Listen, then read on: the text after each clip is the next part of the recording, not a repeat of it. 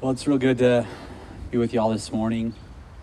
In 1933, two days after Adolf Hitler became the Chancellor of Germany, a pastor and theologian named Dietrich Bonhoeffer went on the radio and denounced him and his political ideology. Bonhoeffer is an example of someone that is a true hero of the faith. While others, other Christians, pastors at the time, waited or cowered in fear, he spoke with expediency and certainty against evil. Bonhoeffer was executed for treason on April 9th, 1945, just days before the American liberation of the POW camp he was being detained in. They stripped him of his clothes and hanged him. Death is tragic, but when someone is sentenced to death and murdered because of their righteousness, their goodness, it is particularly despairing, despairing I think. It makes us wonder how can the world be this way? That a man is stripped of his clothing and hanged for his righteous indignation toward evil. Shouldn't justice and favor be the proper reward for righteousness? You guys seen the uh, raccoon family? There was a raccoon family in the tree. Are they there? Hopefully they don't. What's that? Oh, he's down on the ground near my body.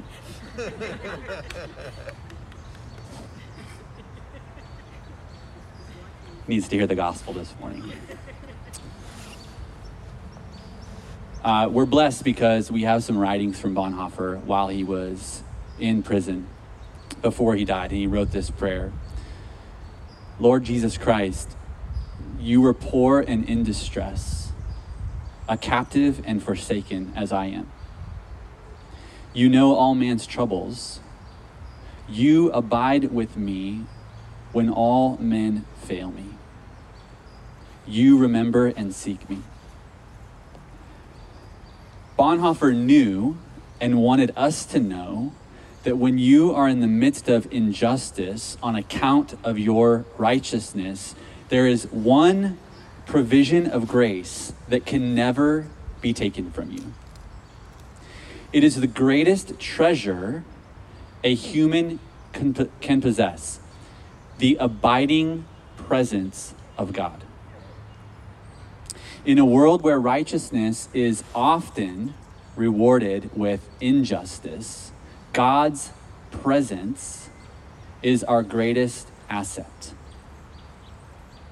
If you look at the whole story of the Bible, the whole story is about a God who creates humans and creates them for his presence.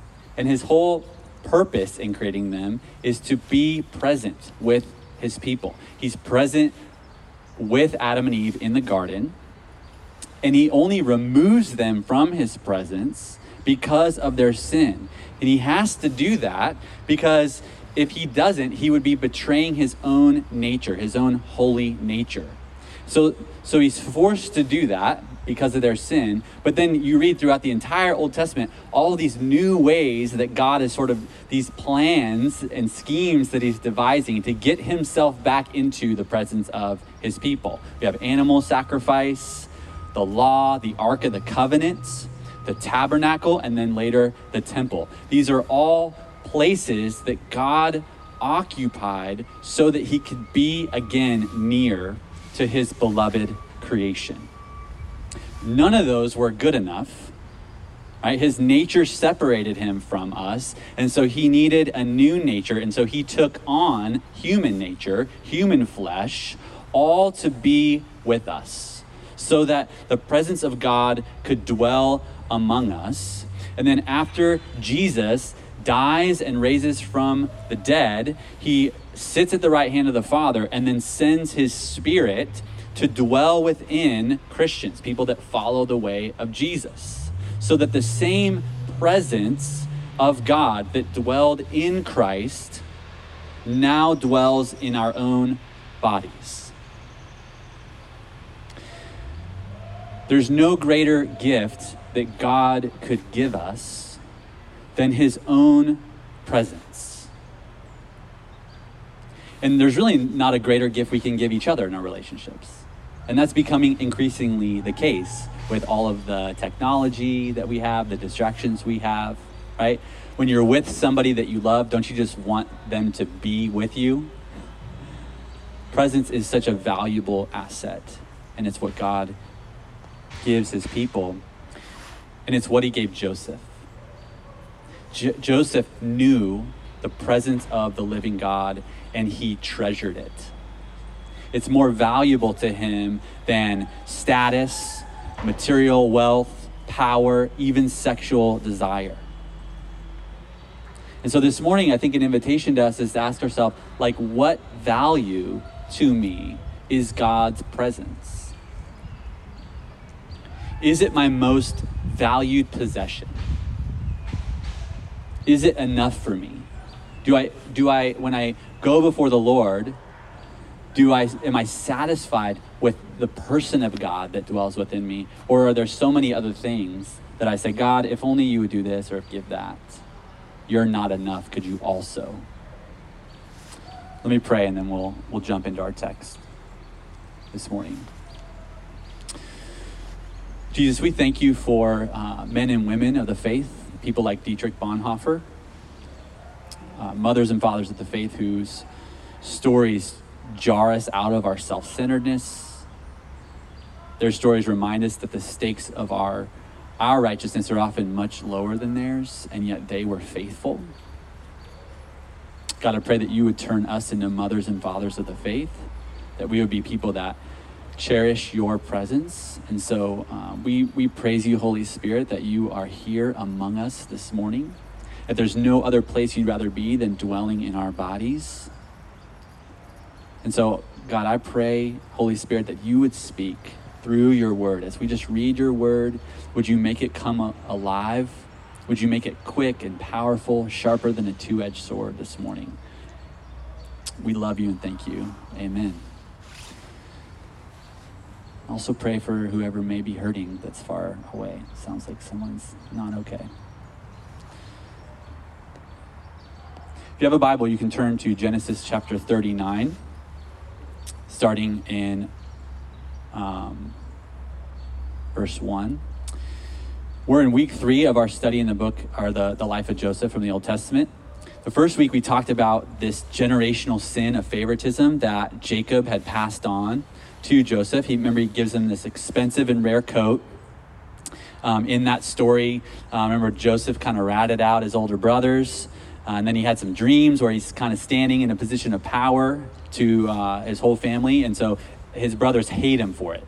Um, it's it's a it's a recipe for disaster, and then disaster strikes. And last week, the story was about how Joseph's brothers plot to kill him, and they would have, except that God sort of steps in um, in his divine providence. Uh, but the brothers still strip him of his robe, his dignity, even his name, calling him this dreamer. Uh, I talked about how um, we are not the sum of our greatest faults. We're not named for our greatest faults. And so I pray that this week um, that you have replaced whatever names you've been called in your life with the word beloved, the name beloved, uh, that you would know that um, that's who you are. You are God's beloved. Uh, Joseph is assaulted and then thrown into a 20 foot pit. Um, we, we talked about his mind sort of being plagued with this new vision of despair that would have replaced the picture that he had in his dream. Instead of standing in the middle of his brothers, kind of above them, now he's below them in the center, looking up as they surround him, looking down on him. Um, then he's sold into slavery and sent off to Egypt. And so, uh, interestingly, today's text involves three things we've already seen in Joseph's story. Um, favoritism is back in this story. Joseph's clothing, a reference to Joseph's clothing, his garment, and betrayal. Those three themes are back. But the main theme of the text this morning, and maybe you caught it in my introduction and you heard it in when Emily read um, the passage, the main theme of this section is God's presence. You see it in the, both the beginning of the story and again at the end that God is with Joseph. Let's pick it up in verse 1. Now, Joseph had been brought down to Egypt, and Potiphar, an officer of Pharaoh, the captain of the guard, an Egyptian, had bought him from the Ishmaelites who had brought him down there. The Lord was with Joseph. And he became a successful man, and he was in the house of his Egyptian master. His master saw that the Lord was with him, and that the Lord caused all that he did to succeed in his hands. So Joseph found favor in his sight and attended him. And he made him an overseer of his house and put him in charge of all that he had. From the time that he made him overseer in his house and all over that he had, the Lord blessed the Egyptian's house for Joseph's sake. The blessing of the Lord was on all that he had in house and field. So he left all that he had in Joseph's charge, and because of him, he had no concern about anything but the food he ate. So Joseph is sold to a man named Potiphar, and it tells us that Potiphar is the captain of an elite group of warriors who protected Pharaoh. Okay, that's what the captain of the guard was. Okay, so this is like, this guy's a big deal, uh, the type of guy you don't want to mess with. Um, we learn that God is with Joseph. Though his circumstances are difficult, God has remained present and faithful to him. We see that Joseph is successful. Um, the narrative tells us that he moves, he starts out as an outside worker that he would have as a slave, but then he's moved in indoors, he's promoted indoors. Then he's promoted to being Potiphar's personal assistant and then ev- eventually the manager of his entire estate. Okay, so picture um, a, a, janitor working at Apple who then gets brought uh, in, to inside to be sort of like working reception, something like that. Um, then becomes Tim Cook's personal assistant, and then later replaces Tim as the CEO. Right? That, it's a big deal uh, when we think of it that way. This is a this rise to success is enormous for somebody in Joseph's position. We don't know how long it took. It could have this could have happened in months. It could have happened in years. We don't know. We know he's about 17 when he when he uh, sold into slavery. And then furthermore, we see that his success is seen by Potiphar um, and attributed to God. That even Potiphar says, Your rise to success is because God, your God, is with you. Um, and then Potiphar experiences enormous blessing because of the blessing that he gives Joseph. And I was thinking this week that um, Joseph is no longer bound by the tyranny of human favoritism in his dysfunctional family. He's now the favorite, he's now being favored, but only by God. What a relief. Right? Because Jacob's favoritism towards Joseph was only temporary and ultimately stripped away from him. But God's favor is permanent we see that Joseph has also grown in wisdom and humility. Notice that there's no aspiration of power in him.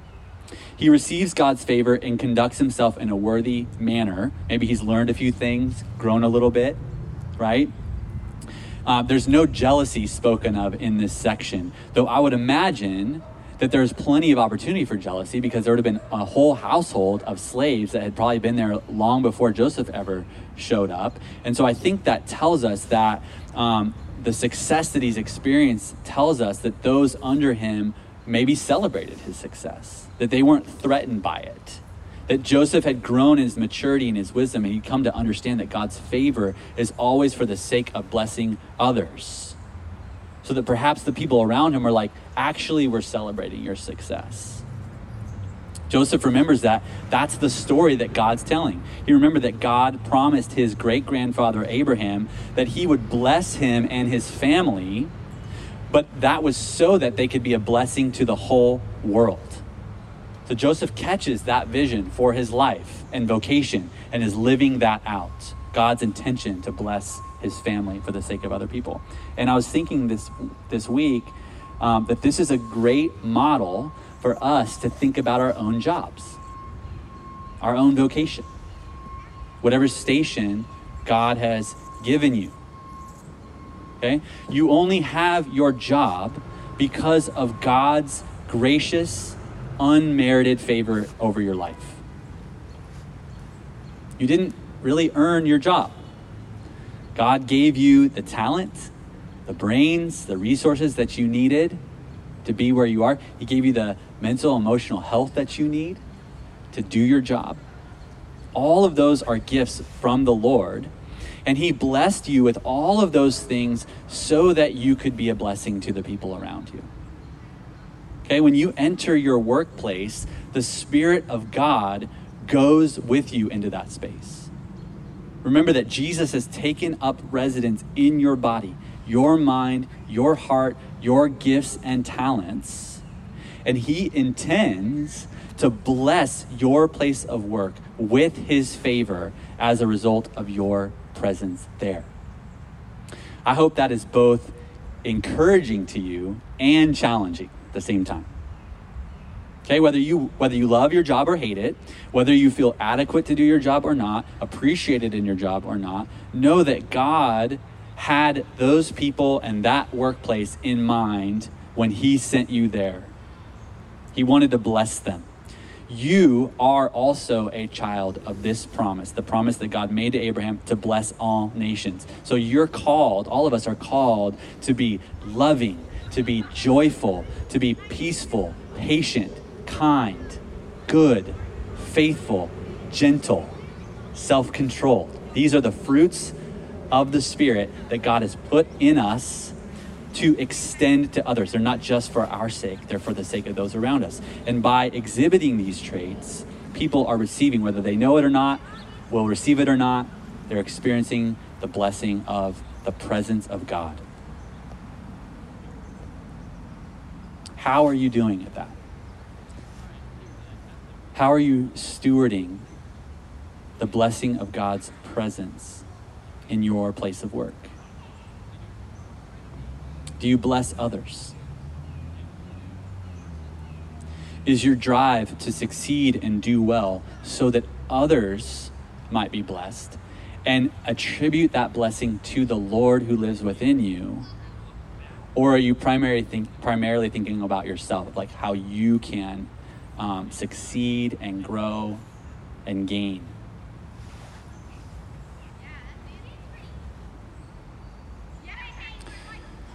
It seems like the beginning of this story that Joseph's life is sort of finally back on track. He's survived uh, what he probably thinks is the greatest trauma of his life, right? Um, hoping that that's all behind him. Um, but in spite of God's presence and all of the success that he's experiencing, there's this looming threat. Now, we don't know exactly what's going on in Joseph's mind and heart in these encounters that he has with Potiphar's wife. Uh, so we don't know if it's more of a story about resisting sexual temptation or more a story about um, him being the victim of sexual abuse and assault. The narrative lends itself to both of those, though. So I actually want to look at it from both those perspectives, uh, beginning with sexual temptation.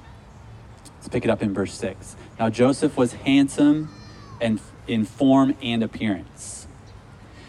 There are instances in the Old Testament where a person is referred to as beautiful or handsome in form. So you have examples of that.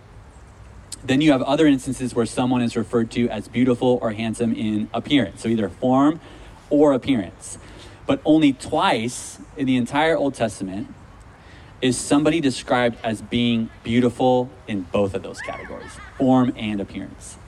Joseph's mom, Rachel, is described that way, and now Joseph. Okay? So Joseph is like a specimen of a man. He's incredibly beautiful. Um, oh, how I long to be as beautiful as Joseph. Um, and it's, he's so attractive that it, that becomes a liability to him.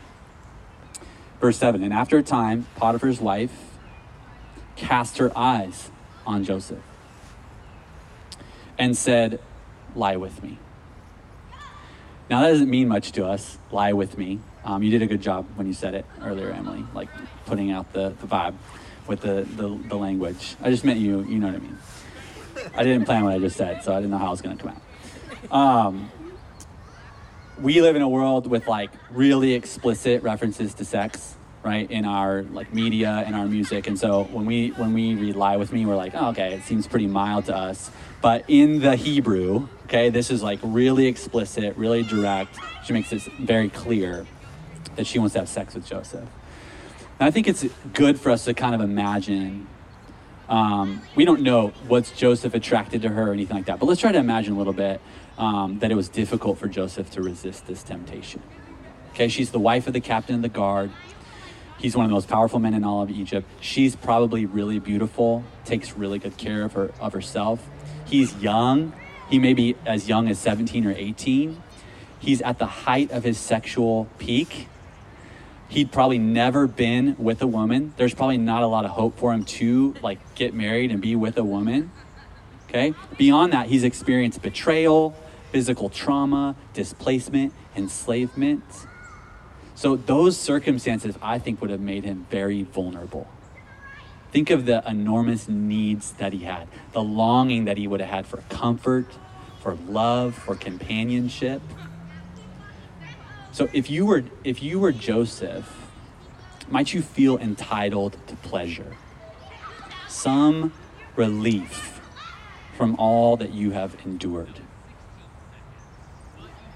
Perhaps that is how you justify your own sin now.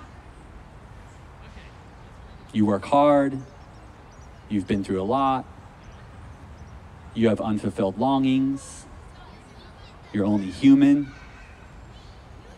These are the lies that Satan whispers in our ear in the midst of our greatest temptation. They're all meant to convey one irresistible deception you deserve this. Joseph, the righteous, the man who cherishes God's presence, does not give in to temptation.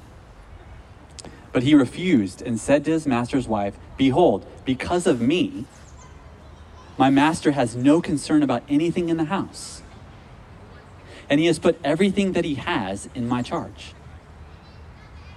He is not greater in this house than I am, nor has he kept back anything from me except you, because you are his wife. How then can I do this great wickedness and sin against God? And as she spoke to Joseph day after day, he would not listen to her, to lie beside her, or to be with her.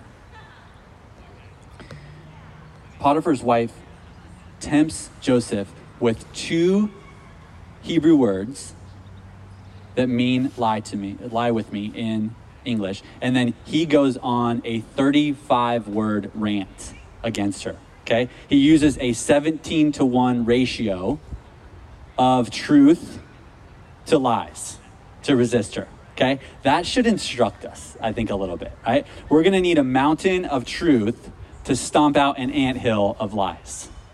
Okay? And Joseph's strategy for resisting her is anchored in relational loyalty. He appeals to three relationships in his, in his speech his relationship with Potiphar, his relationship with God, and her relationship to her own husband. Okay, first he says, I love Potiphar. Like the whole reason he has placed me over his house is to relieve him of burdens. Why would I burden him in this way? Is what he's saying. Why would I do this to him? Joseph references Potiphar's care for him. Potiphar has withheld nothing from me besides you, he tells her.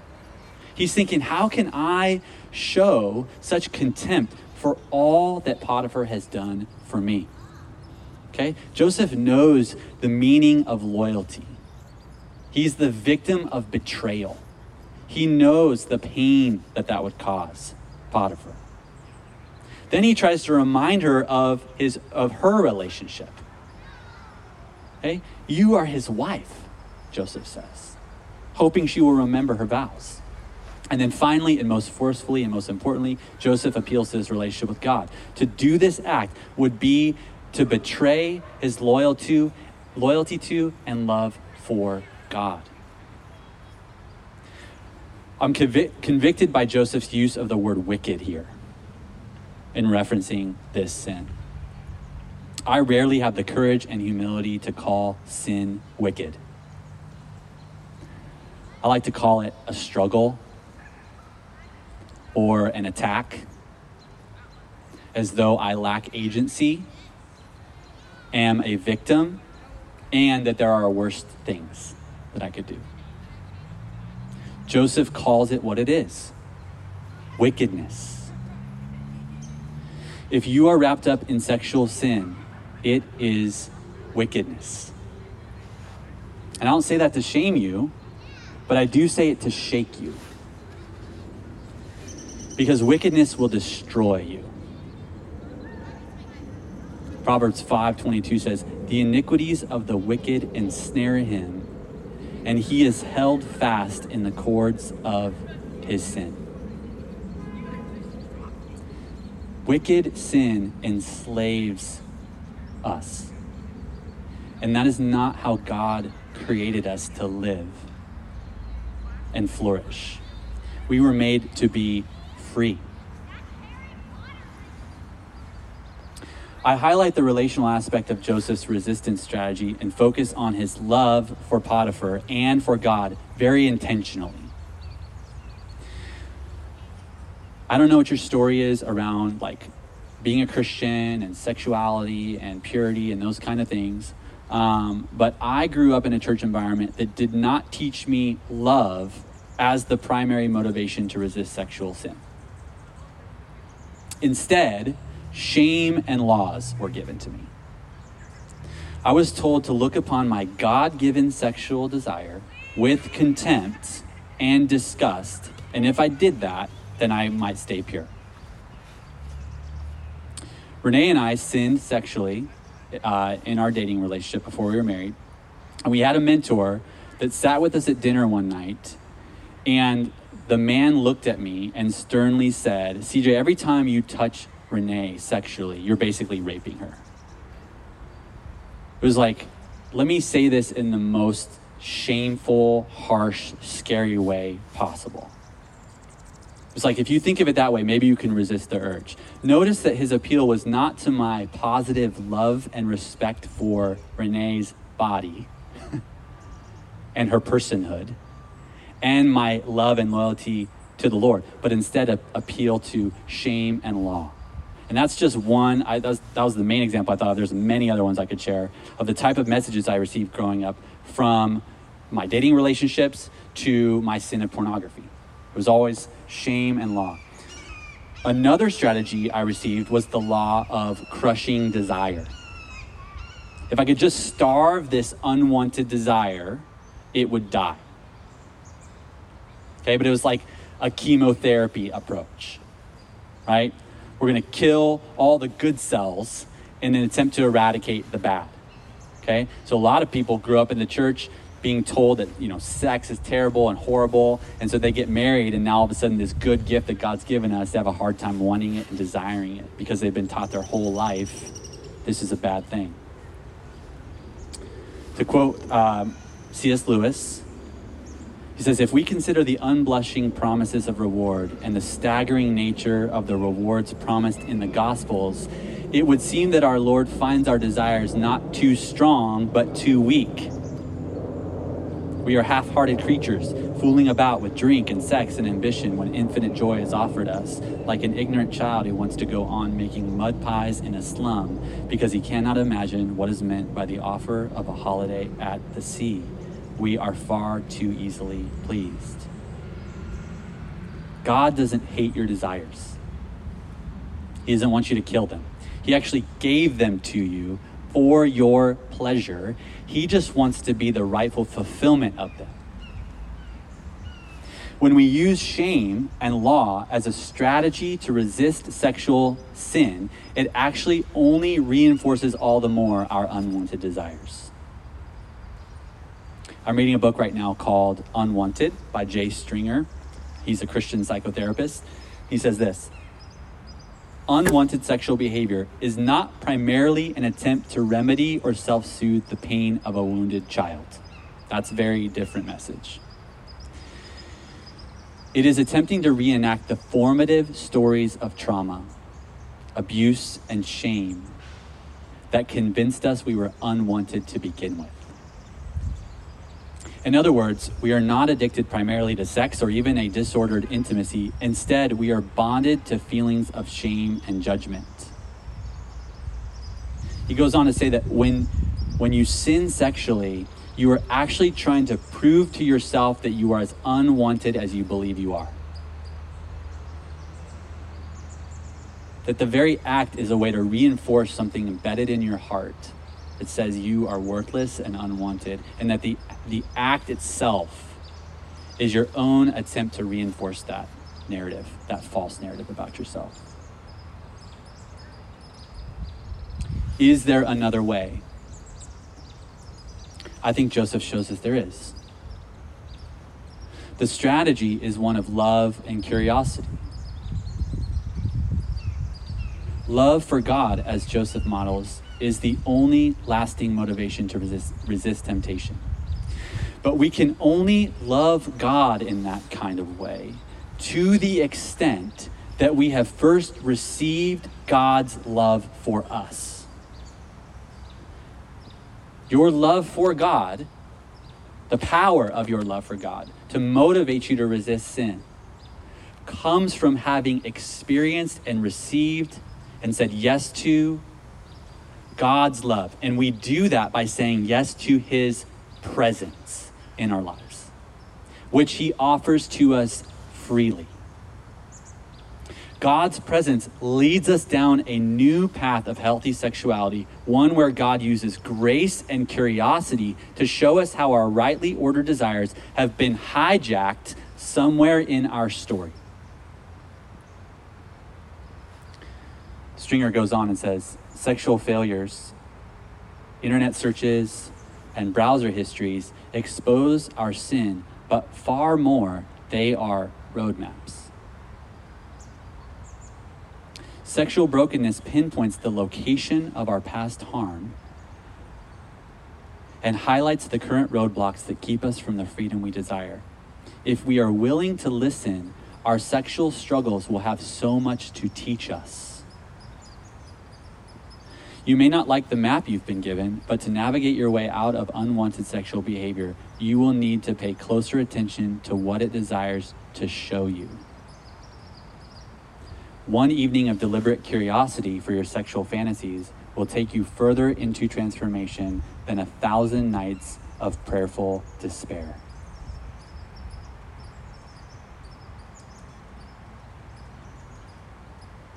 I tried to quote enough of the book to make you say, I should read that. It's really good. It's been really helpful for me. Joseph did not resist Potiphar's wife in his own strength. His victory tells us he must have been attentive to his own heart in the quiet places of his time with the Lord. He had to have invited Yahweh to engage his story with compassion, grace, and tenderness. Those needs that he had that I mentioned earlier that would have tempted him to say yes to this temptation must have been met in the quiet places of his relationship with the Lord. That's the only explanation for this display of righteousness. This is not bootstrap behavior modification. I don't know what your story is, but I want you to know you're not alone. There is hope for you. There are people in this church family that would love to walk with you on your roadmap, no matter where it leads.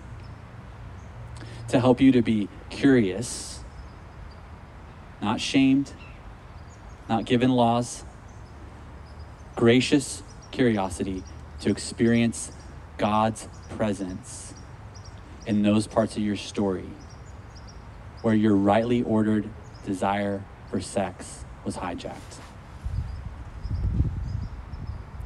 Joseph resists temptation and he makes himself really clear to Potiphar's wife, but she is not done. Okay, the story takes a dark turn here, I think, and moves from sort of like temptation into like actually a scenario of exploitation and abuse from a person in power. Verse 11 But one day, When he went into the house to do his work, and none of the men of the house was there in the house, she caught him by his garment, saying, Lie with me. But he left his garment in her hand and fled and got out of the house. So Joseph, he's going about his business, doing his job, walks into the house one day, and it's super empty. He's like, What the heck? Where are all the other servants? Potiphar's wife has been calculated, right? This is like a predatory move. She's leveraging her power to coerce Joseph into an act that he's already made clear that he's not interested in, right? Now, this is a tricky story because we live in a culture and a time where this scenario is not the common one, right? The stories we have are about men using their power to exploit and coerce women into sexual acts. The Bible's full of those stories as well. Okay, and so if you're new to the Bible, um, just know that there's many of those occasions and, and, and God opposes those. But in this rare case, it's the reverse scenario. Renee and I are watching a docu-series on HBO called Catch and Kill. It's about Harvey Weinstein finally getting exposed for the sexual predator that he is. And it's heart-wrenching. It's one of those things that it makes the hair on the back of your neck stand up as you're sort of watching the process of grooming, coercion.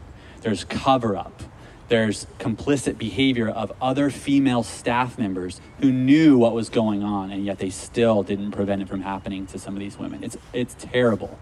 And if we see this scene with Joseph and Potiphar's wife correctly, we will have that same pit in our stomach. Okay, when it says she caught him by his garment, it's actually an attack. Now, we, we, we don't know if it's just her. Are there other women? It says there's no men in the house. Maybe there's women there participating in this, but we know that it's an assault. She attacks him, she embarrasses him, he, he has fear, he flees for his life. Think of the flood of traumatic memories coming into his brain. After all, this wasn't the first time Joseph was stripped of his robe and violently attacked. Okay? We sort of have this, oh, he would have been stronger and those kinds of things, but that's not what the text tells us. He was experiencing this as an attack, an assault.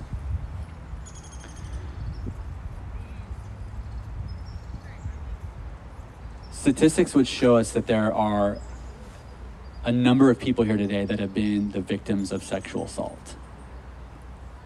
I don't want to press too deep on this because I don't want to cause anyone unnecessary pain. And I apologize if even just talking about it, bringing it up, is triggering to you in any way. I do just want to say that God loves you. He sees you. I want you to hear that we love you. You are safe here. This church family would love to walk with you and pay for care if you need it, to heal, if that's something you're open to. I want you to know that we have people in this church family who have experienced sexual abuse, and the Lord has brought a tremendous amount of healing for them. Okay, it's your story to tell if and when you're ready to tell it, but just know that you are not alone and that God is a healing God. Can heal you, wants to heal you. In this docu series, there's a tape this is kind of how they caught him because they caught him on tape. There's a woman brave enough to wear a wire.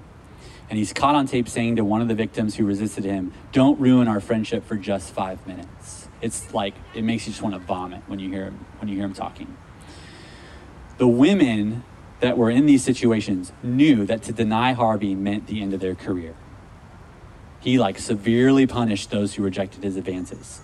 Potiphar's wife is no different than that. She will ruin Joseph for this. Her accusations are actually grounds for his execution. And she knows that. Verse 13 As soon as she saw that he had left his garment in her hand and had fled out of the house, she called to the men of her household and said to them, See, he has brought among us a Hebrew to laugh at us. He came in to me to lie with me, and I cried out with a loud voice. And as soon as I as soon as he heard that I lifted up my voice and cried out, he left his garment beside me and fled and got out of the house. Notice the lie here. Did Joseph leave his garment? No. She ripped it from his body and he left it in her hands. Then she laid up his garment by her until his master came home. And she told him the same story, saying, The Hebrew servant. Jo- notice that Joseph is no longer Joseph, he's now the Hebrew slave, referred to in xenophobic terms, stripped again of his name, of his dignity, of his value. Whom you have brought among us came in to me to laugh at me. But as soon as I lifted up my voice and cried, he left his garment beside me and fled out of the house. Okay, that's that story is normally told like if you're struggling with temptation, you need to like flee the scene and and leave your garment there. But that's not what's happening. Like she is ripping his garment off of him and assaulting him, and he has to run for his life. As soon as his master heard the words that his wife spoke to him, This is the way your servant treated me, his anger was kindled. And Joseph's master took him and put him into the prison, the place where the king's prisoners were confined and he was there in prison. Joseph is punished for doing the right thing. His righteousness is rewarded with injustice.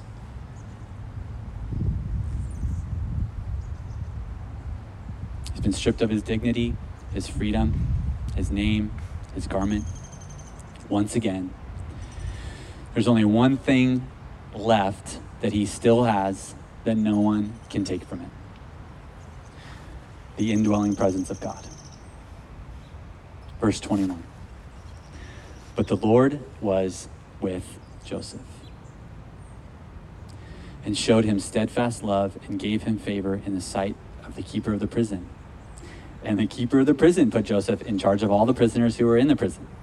Whatever was done there, he was the one who did it. The keeper of the prison paid no attention to anything that was in Joseph's charge because the Lord was with him. And whatever he did, the Lord made it succeed.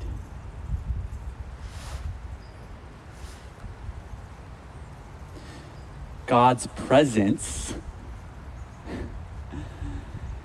is the key to Joseph's flourishing, to his healing. It's the thing no one can take from him, no matter how hard they try. And that is true of you this morning, brother and sister. He sees you and He is with you no matter what. He is with you in your enslavement, He is with you in your temptation, He is with you in your wicked acts of sin, He is with you in your trauma and pain, He is with you in the midst of injustice that occurs. He will never leave you. You are where He wants to be. All the time. Forever. That's why Jesus came to earth, took on human nature, so that He could dwell with you. I imagine Jesus would have grown up very familiar with the story of Joseph. He would have asked his earthly father countless times Daddy, what does your name mean? Are you named after anyone? And his father, Joseph, would have replied, as he did many times, Daddy's name means the Lord adds or gives. I am named after Joseph, remember, from the Torah? Remember that God was with Joseph and saved our people through him? Oh, yeah, I love that story, Jesus may have replied. Daddy, what does my name mean again? And who am I named after? And Joseph, through tears of joy and pride, would say to his son, Your name means Yahweh saves. And, buddy, you aren't named after anyone because you were before all things. You are the Lord who was with Joseph in the pit. You were with him when his righteousness was put to the test. You were with him when he was abused. You were with him in his prison cell. And someday, buddy, you will be with many people. they will need you more than anything. You will lead them down the good path, and they will find rest for their souls. In a world where righteousness is often rewarded with injustice, God's presence is our greatest asset. I pray we would all find hope in that today as Joseph did. Let me pray for us.